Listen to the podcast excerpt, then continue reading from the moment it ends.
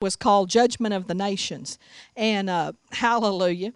And that may not sound very edifying, but I believe it'll really help you and even set you free from fear of judgment on your life. And so I want, and I've taught on judgment before, but it's been a long time. And I was going to read something that I have, and it may turn out that I get to read it another time. But I have this uh, list of things that where and it's so many that it could not even be coincidental where the United States or some other nation made a decision or declared something and immediately there was a catastrophic event many times on the same day or the next day tremendous catastrophic event. Uh, and some of those, a lot of those time things have to do with Israel. Anytime the United States does anything that's not good to Israel, and we want to look in the scriptures and find out what that is, why that is, then usually the, inter, the United States opens itself up for a catastrophic event. It does not mean that God says, oh, uh oh, here it comes, a tornado or something. That's not how it works. It works by the principles of God's Word. All of the judgments that are in the earth, and there are many judgments that are in the earth right now, all of them function according to the laws of the kingdom. God is not up there on a day to day basis making decisions. He already made all the decisions, wrote it in His Word how it would work, and then He those laws function in the in the earth. And so um, nothing is happen, happening randomly or for no reason. And I think so many of the church just thinks, oh, you know, everything's a big coincidence. Not, things aren't coincidental, but neither are they the direct judgment of God. And we're going to look at some scriptures tonight that talk about how God is. Um, about how God treats the different parts. One of the areas that we run into confusion in is when we lump every person in the earth and every entity in the earth into the same big bowl. In other words, we don't rightly divide the word. In 2 Timothy 2:15, we can turn over there and the Bible tells us that we are going to have to divide the word in order to understand it. Uh, it, let's see, 2 Timothy 2.15. I'm getting there. Study, it says, to show thyself approved unto God, a workman that needeth not to be ashamed, rightly dividing the word of truth. So the, that teaches us that the word of God must be divided. And we know that even in our Bible, there's a division, and it's called Old Testament and New Testament. And things work different in the Old Testament than they worked in the New Testament. And when Christians who are born again go over and try to live under Old Covenant rules, they get all messed up because we have a new covenant. And that's uh, that and the old covenant is not in force for uh, for us.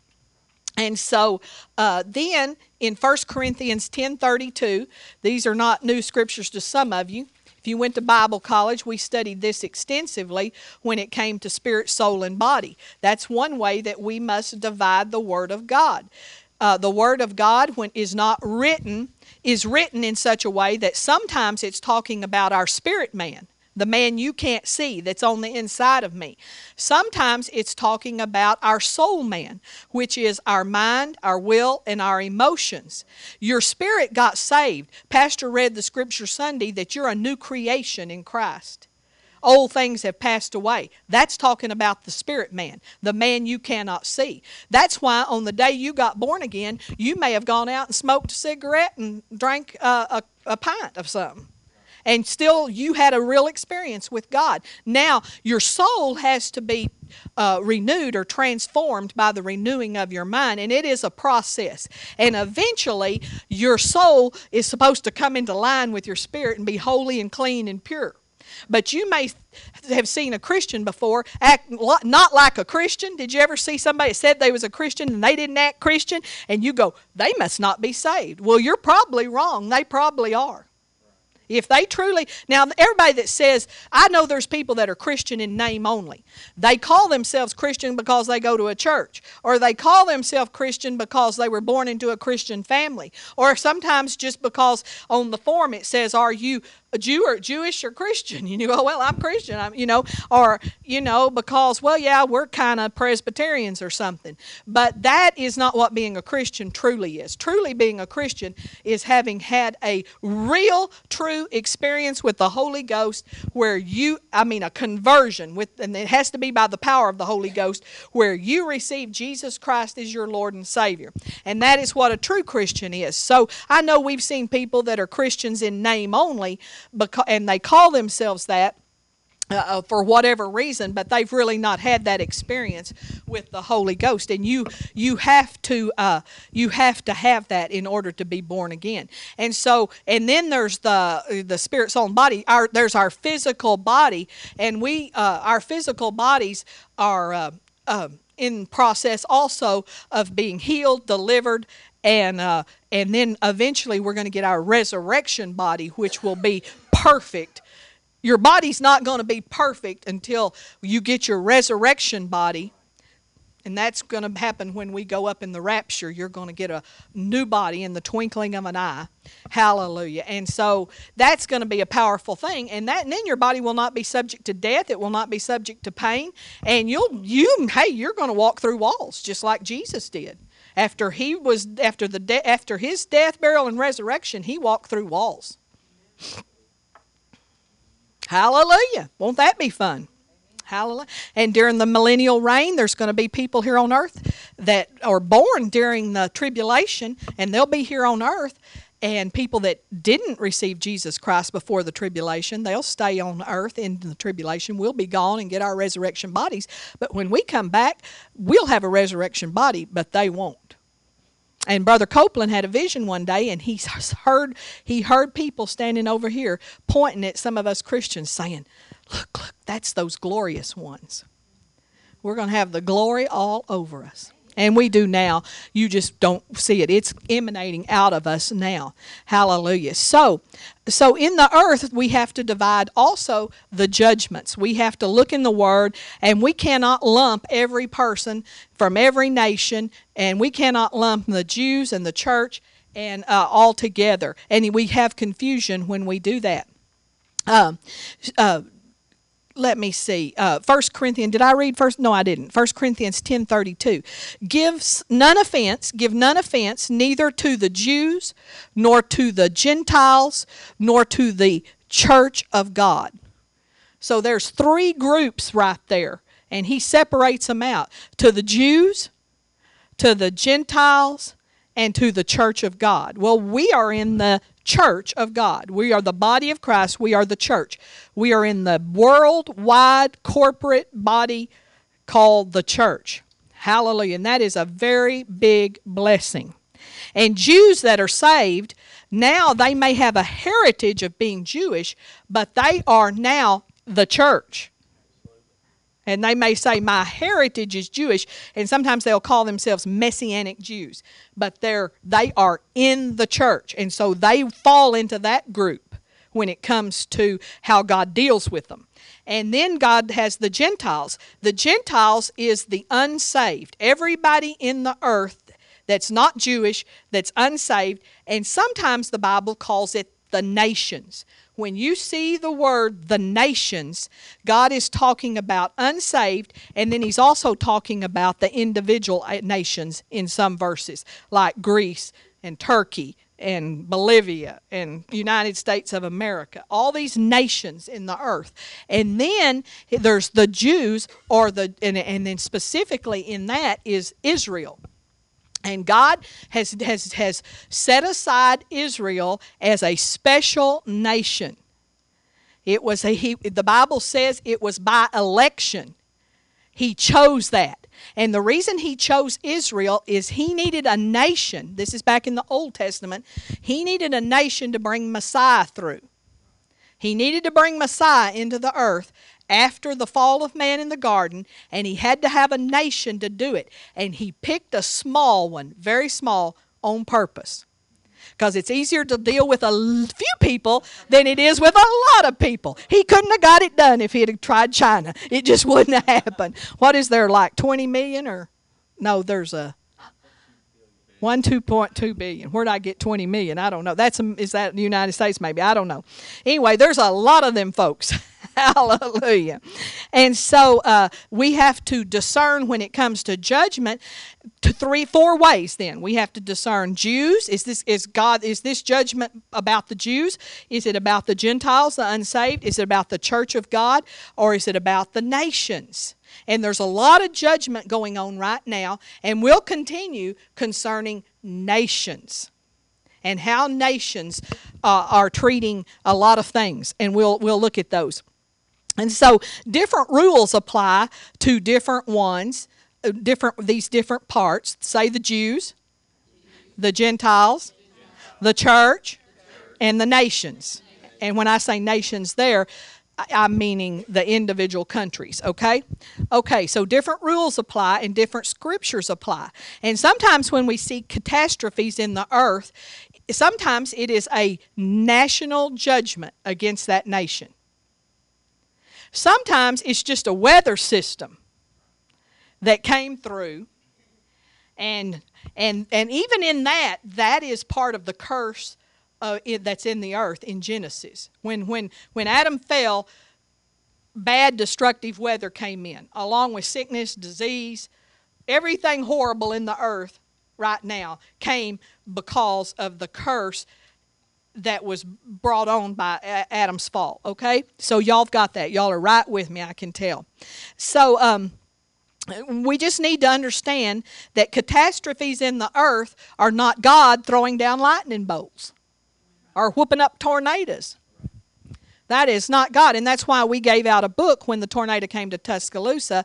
Don't blame God. Hallelujah and we're going to see that. This is going to be interesting to you. The, I, I, I'm, I'm trying to remember some of the things that were listed on my list, and one of them I remember specially because I've heard this taught a lot was uh, back when George H. Bush, the first George Bush, was president. Uh, and, and I'm not saying he's a bad man. Sometimes men do things because they have no understanding in a certain area. So I don't want you to think that I'm saying he's a ba- he was a bad man. I'm not. But at one point, Israel asked the United States for some money. And right, actually, shortly before his uh, first term of office was going to be up, and he refused Israel. And one of the things the Bible always tells us is that He's going to bless those that bless us, curse those that curse us. And He had dealings with the Palestinians against Israel. Well, uh, how many of you ever saw the movie The Perfect Storm? Okay. That movie was made about a real storm that came, and every perfect condition came together like one day after George H. Bush refused Israel what they needed and it was like the every condition came together perfectly and it hit the new england states and specifically the very exact point of contact was his vacation home. It was like and not only that he he just a few days later this happened in october a few days later he lost the election. Um, and you know the church was pretty like what? What happened?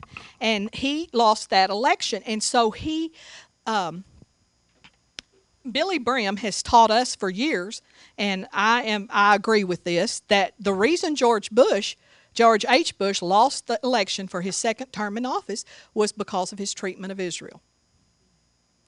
Okay? And so that was a national judgment. That was not sent specifically even against him, but against the decisions of the administration caused the nation this to happen in our nation. And then we had got elected a man named uh, Bill Clinton. And Bill Clinton, now we all know he was not moral.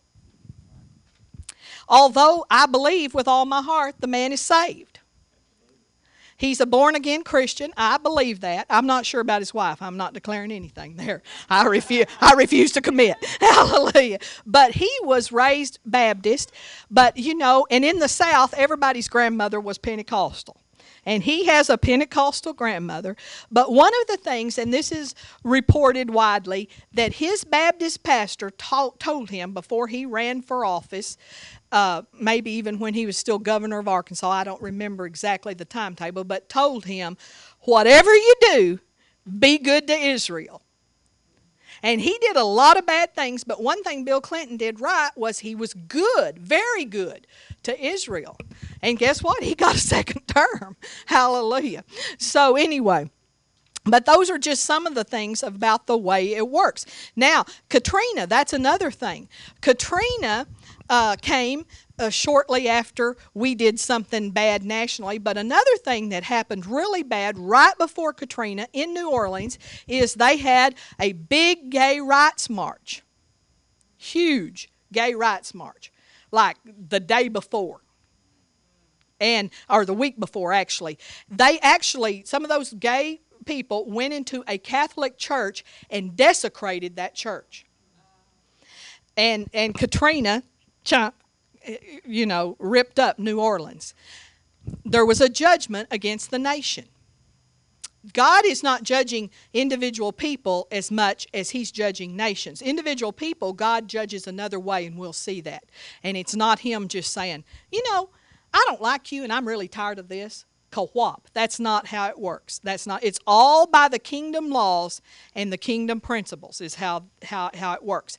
And we'll explain that further as we go. Because if God was judging people, right now he would go to Iran and he would annihilate Ahmadinejad. Because he has said with his own mouth that he wants to take Israel off the face of the earth, which is not going to happen, by the way. Okay, and he would have gone to Germany in before World War II ever happened, and he would have gotten rid of Hitler. So we know God's not judging. See, sometimes we we don't understand because we go, "Oh, I think God's judging me." Well, if He judging you, why didn't He judge somebody worse? You know, He's not judging people like that. There are judgments that are coming, but they're not coming because God's saying, You, okay, I've had enough. You, I've had enough. No, that's not how it's working at all. And so uh, we had Katrina. Now, just this year, we had another one hit New Orleans. It's like, and you know, the very day that that one hit New Orleans again this year, guess who was there? Big gay rights thing. I was like, New Orleans needs to get a clue that this gay rights thing is not bringing the best. Hallelujah. It's like sin. Here's what it is sin will draw the curse to you faster than anything.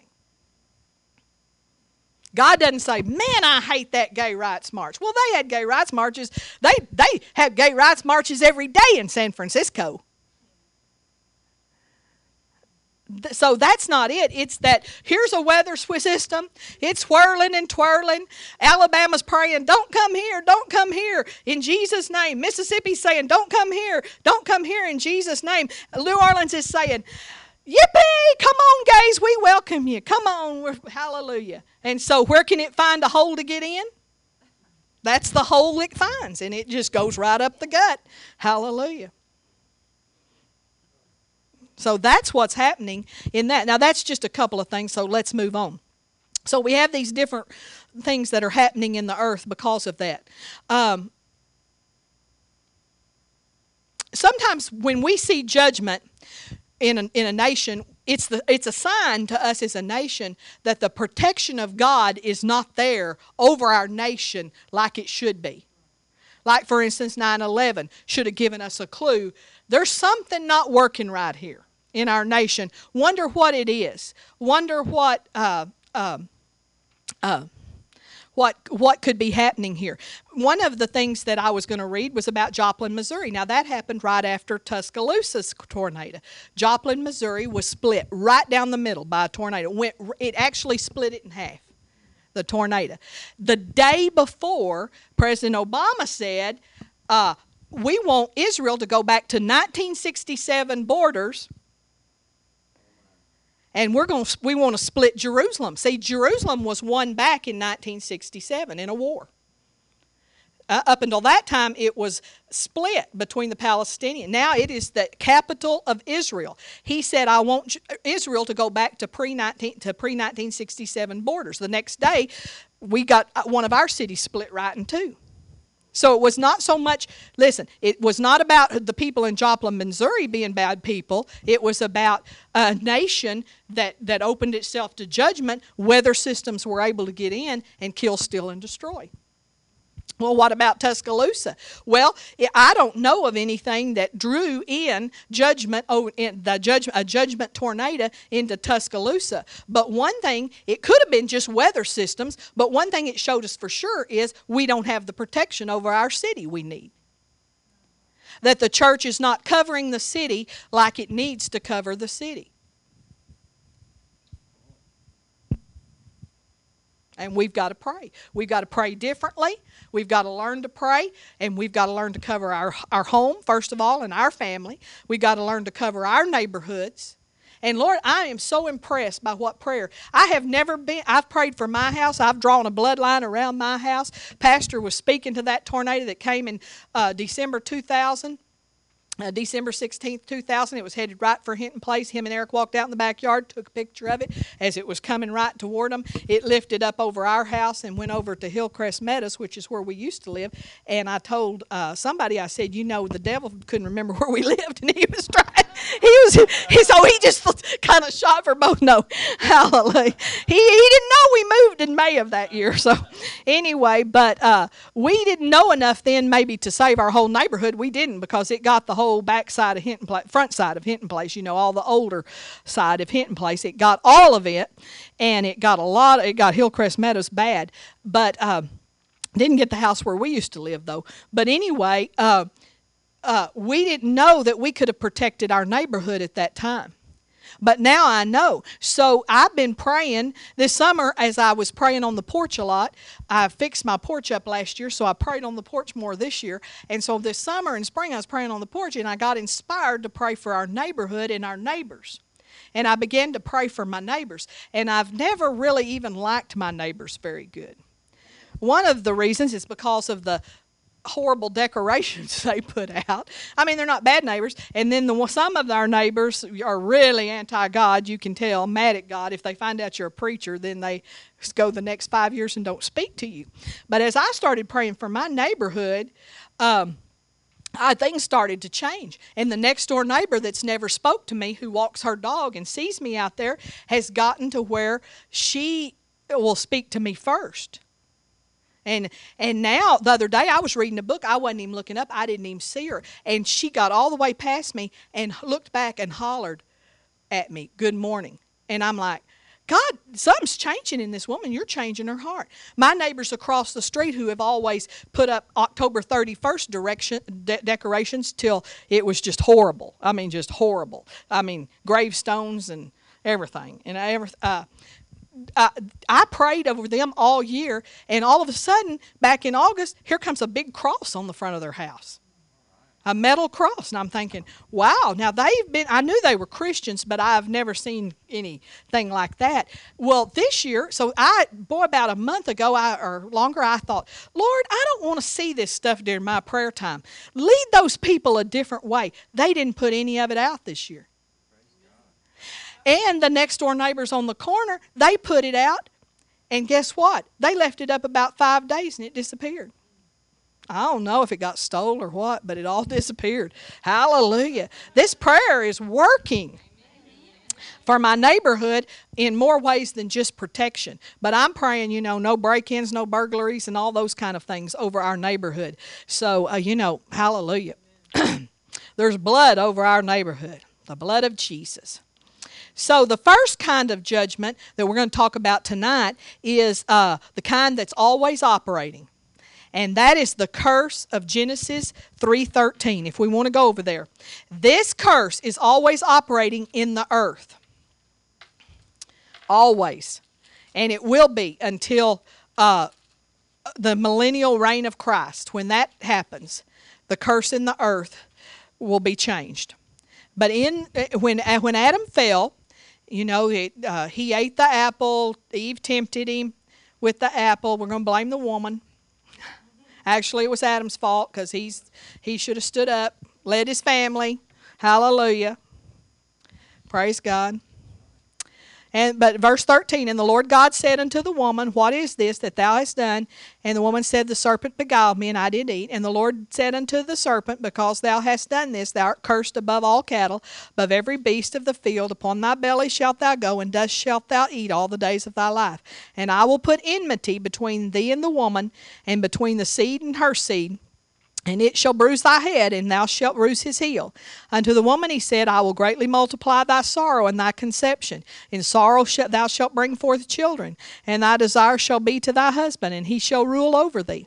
And unto Adam he said, Because thou hast hearkened unto the voice of thy wife, and hast eaten of the tree of which I commanded thee, saying, Thou shalt not eat of it, cursed is the ground for thy sake. In sorrow shalt thou eat of it all the days of thy life. Thorns also and thistles shall it bring forth to thee, and thou shalt eat the herb of the field. In the sweat of thy face shalt thou eat bread, till thou return unto the ground. For out of it wast thou taken, for dust thou art, and unto dust thou shalt return.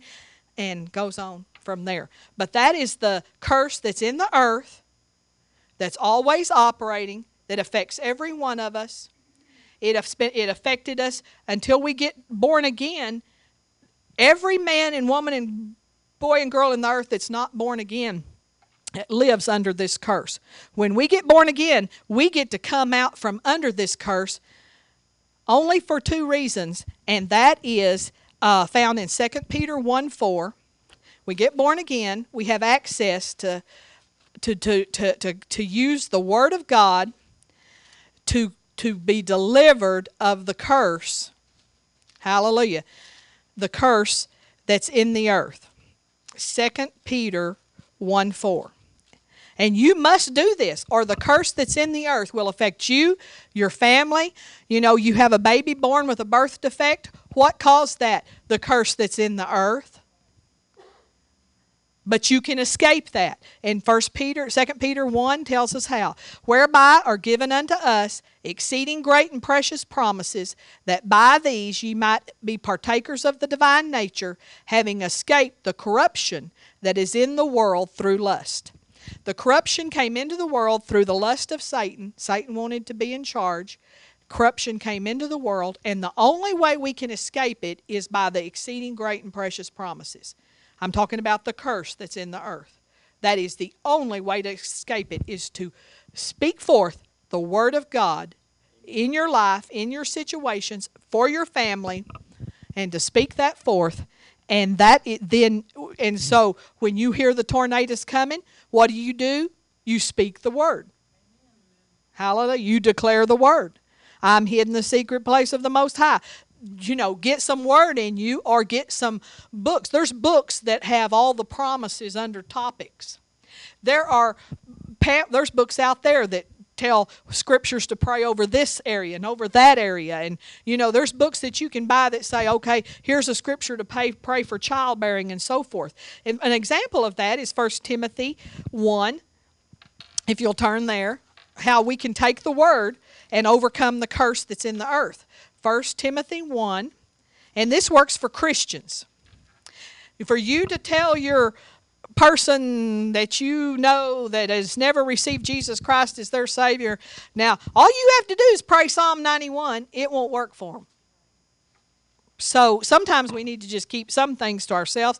It would be more do more good for you to pray mercy over them and say, Lord, spare them. They haven't had time to receive Jesus Christ. They have not done that. Lord, we ask you to forgive them. We ask you to help them. I ask you to, to protect them through this storm. That's a better way to pray than to tell them to speak the word.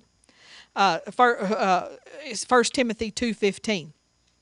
Notwithstanding, she shall be saved in childbearing if they continue in faith and charity and holiness and sobriety. So we we just read in Genesis where it said, "You women that you're going to have uh, suffering or what did it say? Grief or sorrow? I think it said sorrow in childbearing. But here's a way to escape that curse." Is he said no?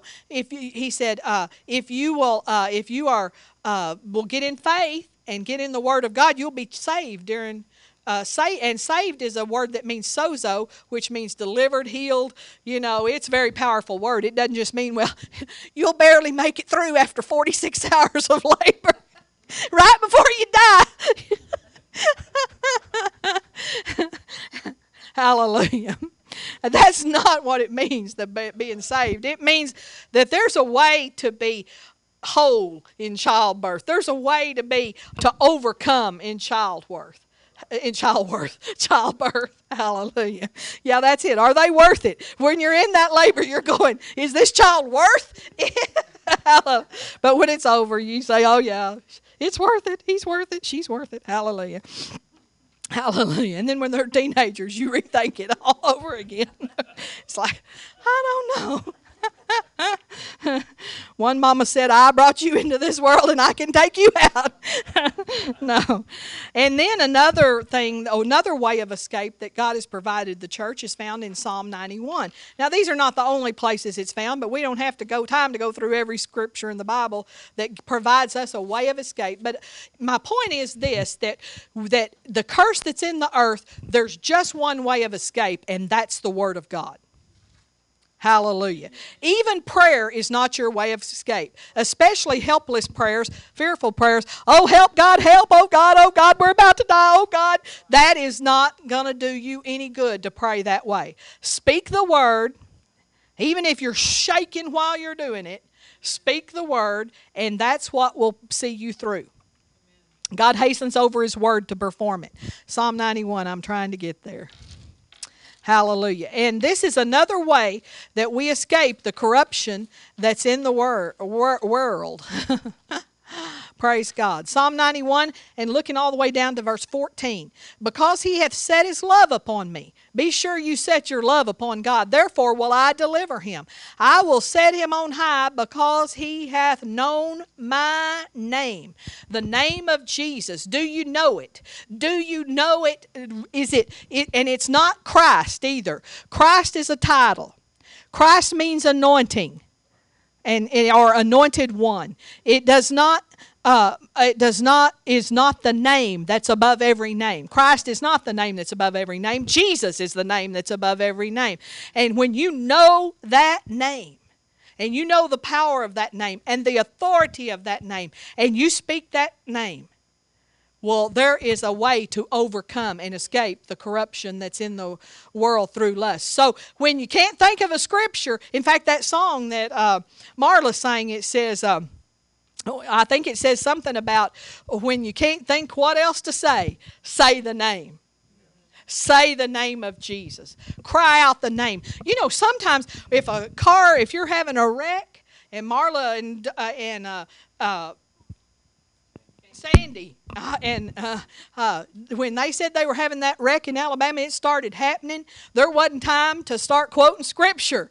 All they could start saying is crying out the name of Jesus.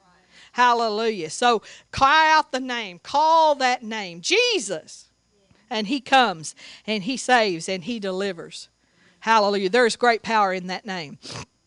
Hallelujah. Thank you, Lord. The um, the second type of judgment that we're going to talk about tonight is the judgment for reward. And let's go to Psalm 1. I hope that's right.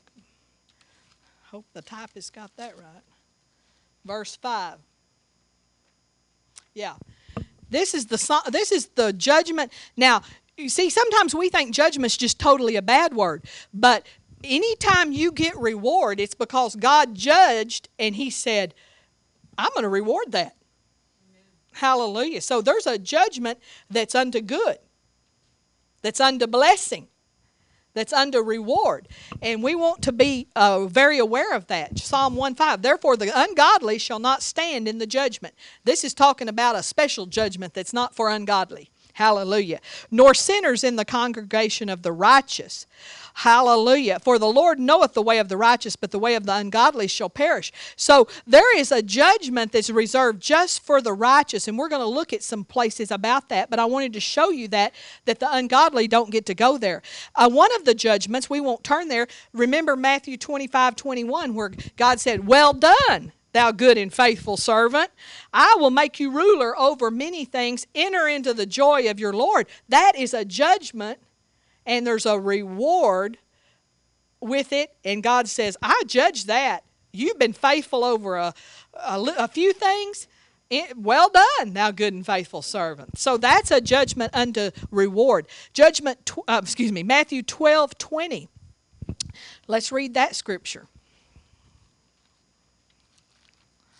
We want the good judgment. We want to take the word and stop the judgment that's in the earth, the curse that's in the earth. You know, you can ask, well, why did something happen? And a lot of things you can just say, the curse that's in the earth. The curse that's in the earth, that's why it happened. Uh, 1220. A bruised reed shall he not break, and smoking flax shall he not quench, till he send forth judgment unto victory.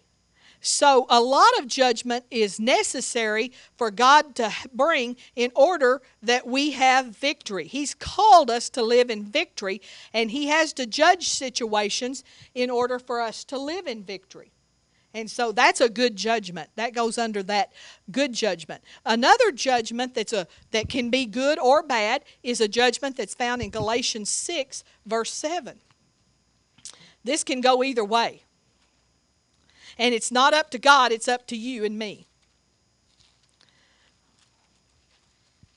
Galatians 6, verse 7 Be not deceived.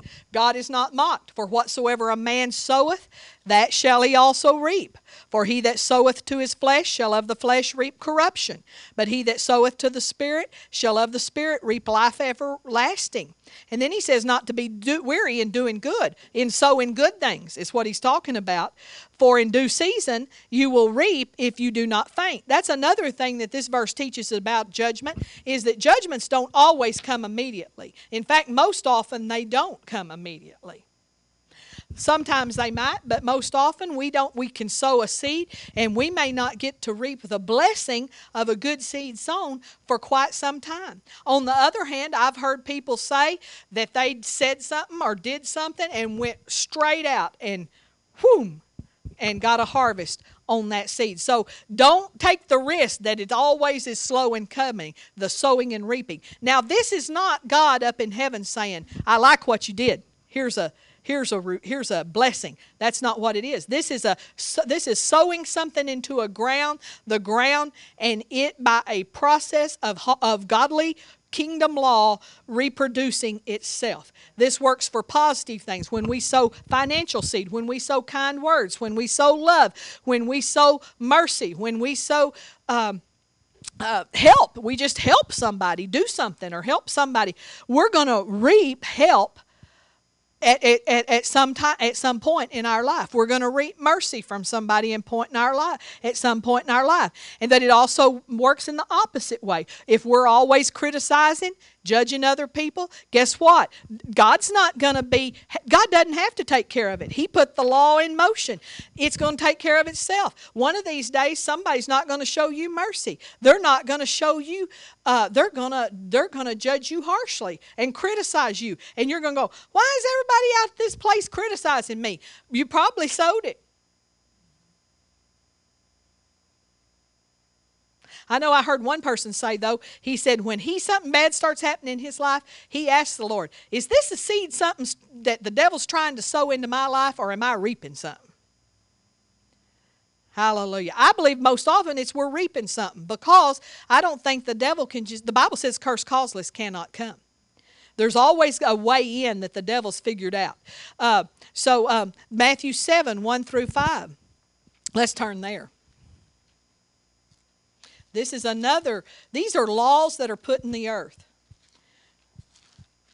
These are not, so don't think God's up on his throne in heaven. See, it's not time for that kind of judgment. It's coming, but it's not time for it yet. It's not time. We're in a uh, we're in a dispensation of grace, but we are under the word of God, and the word of God uh, has judgments in it, and it's laws of the kingdom that are in operation. Judge uh, Matthew seven verse one.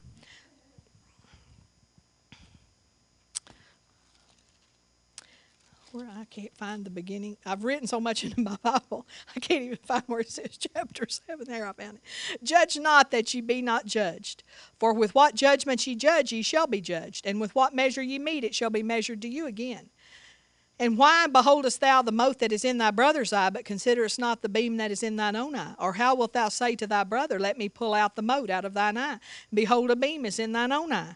Thou hypocrite!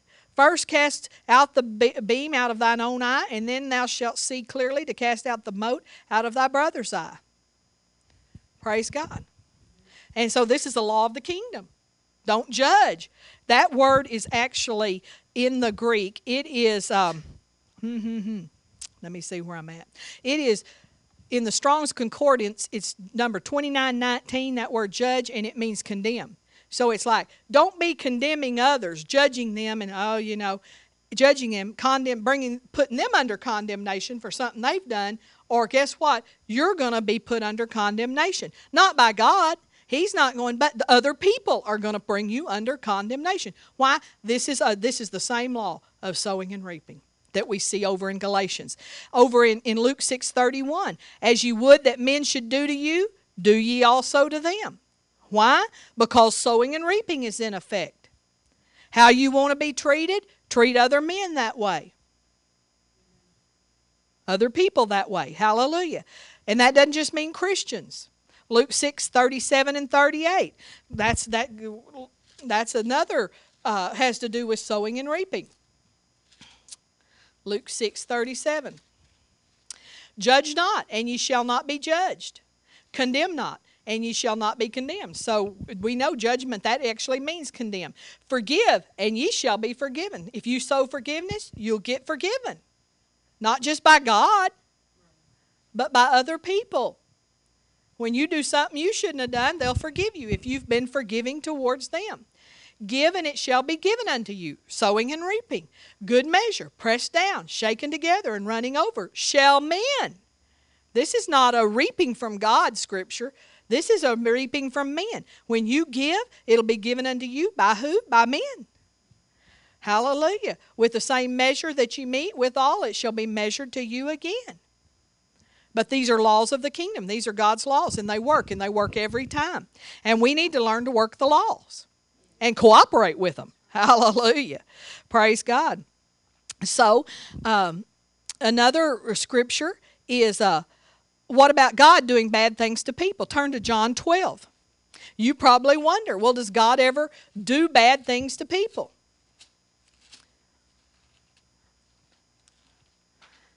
And the answer is he no, he does not put sickness on people. John 12, 44.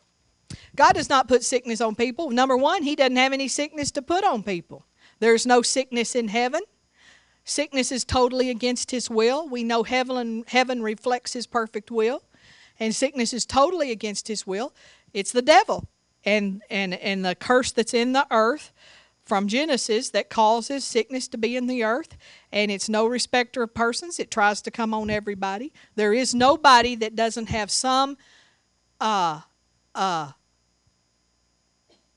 let's see, if you were to take their body and look under, under a microscope, they may not be feeling pain, they may feel healthy. But if you looked at every person in the earth's body under a microscope, you would find some defect of some sort that caused by Genesis and the curse in the earth. There is no perfect human specimen, although it is very, we are very uh, blessed and, and hallelujah. And we can use our faith for every organ in our body becoming healthy and Hallelujah. And that does not mean you're sick necessarily. It just means we can find a, we can find something that's shaped wrong, wouldn't be shaped like God would have shaped it. Hallelujah. Passed down or whatever. Y'all are looking at me like, no, my I don't have my toes aren't growed together. No. okay. Thank you, Jesus. You may not have thought about that, and it may not. My dad always just says we can swim faster than anybody else. How?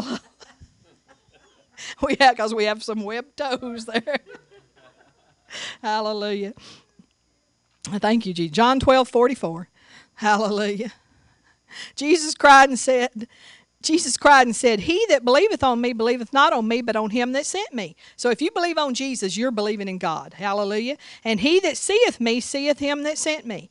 I am come a light unto the world, that whosoever believeth on me should not abide in darkness. And if any man hear my words and believe not, I judge him not. Now, does that amaze you? If a, you can go preach to a man, and if he doesn't hear it, won't have nothing to do with it, God, Jesus said, I'm not going to judge him. Hallelujah. I, I judge him not. I can't, he said, I judge him not, for I came not to judge the world, but to save the world. He that rejecteth me and receiveth not my words hath one that judgeth him.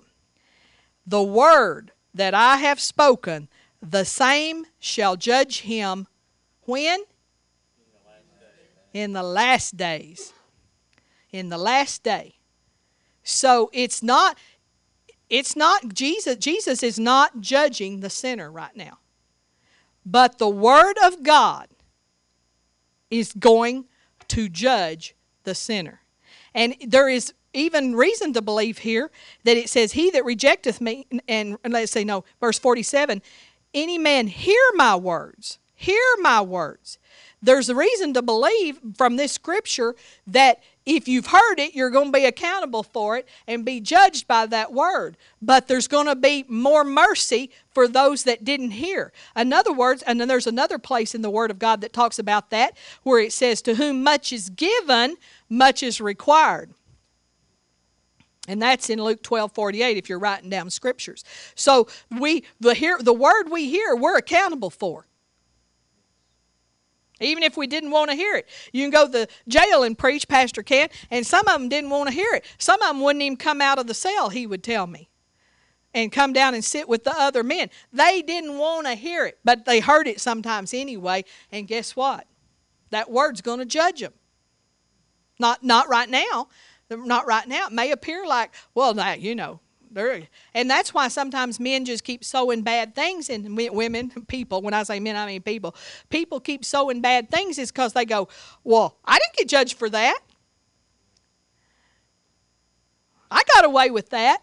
But guess what? The words are coming. it's a coming on that last day. It's a coming, and we're going to have a judgment. Now that's not talking about us because that because we've received His word. So that's not talking about us. But there's coming a judgment, of a reward judgment, and it's we're going. I call it the conveyor belt judgment. That's when our works are going to be put on a conveyor belt and go through a fire. And it's going to be wood, hay, and stubble, and gold, gold, silver, and precious stones. And so the things we've done that were not profitable, not necessarily evil, but not profitable. And we all have way, way too much of that. I'm just like, oh, God, forgive us for the, the wasted time, the wasted effort, the, the things that will not count in all eternity that are going to get burned up. And for what we didn't have time to do, it's not that you did it, it's that you didn't have time to do anything that's gold, silver, and precious stones because that's what we invested our lives in. Hallelujah. And so we have to make really strong calls and make really strong decisions for how am I going to invest my life? And what if you just thought you just had two more years? Every, you know, I think it's amazing. It's great that Joe Morris says Jesus is coming back soon. He's coming back sooner than you think. But what really amazes me is all the books that have come out in recent years. I've seen several uh, where little children who would have no way of knowing these things went to heaven, and Jesus, because they got sick, they died, they went to heaven, and they came back and went and went. Uh, uh, Jesus said for me to tell everybody he's coming back soon. Even some of them in churches that don't preach that.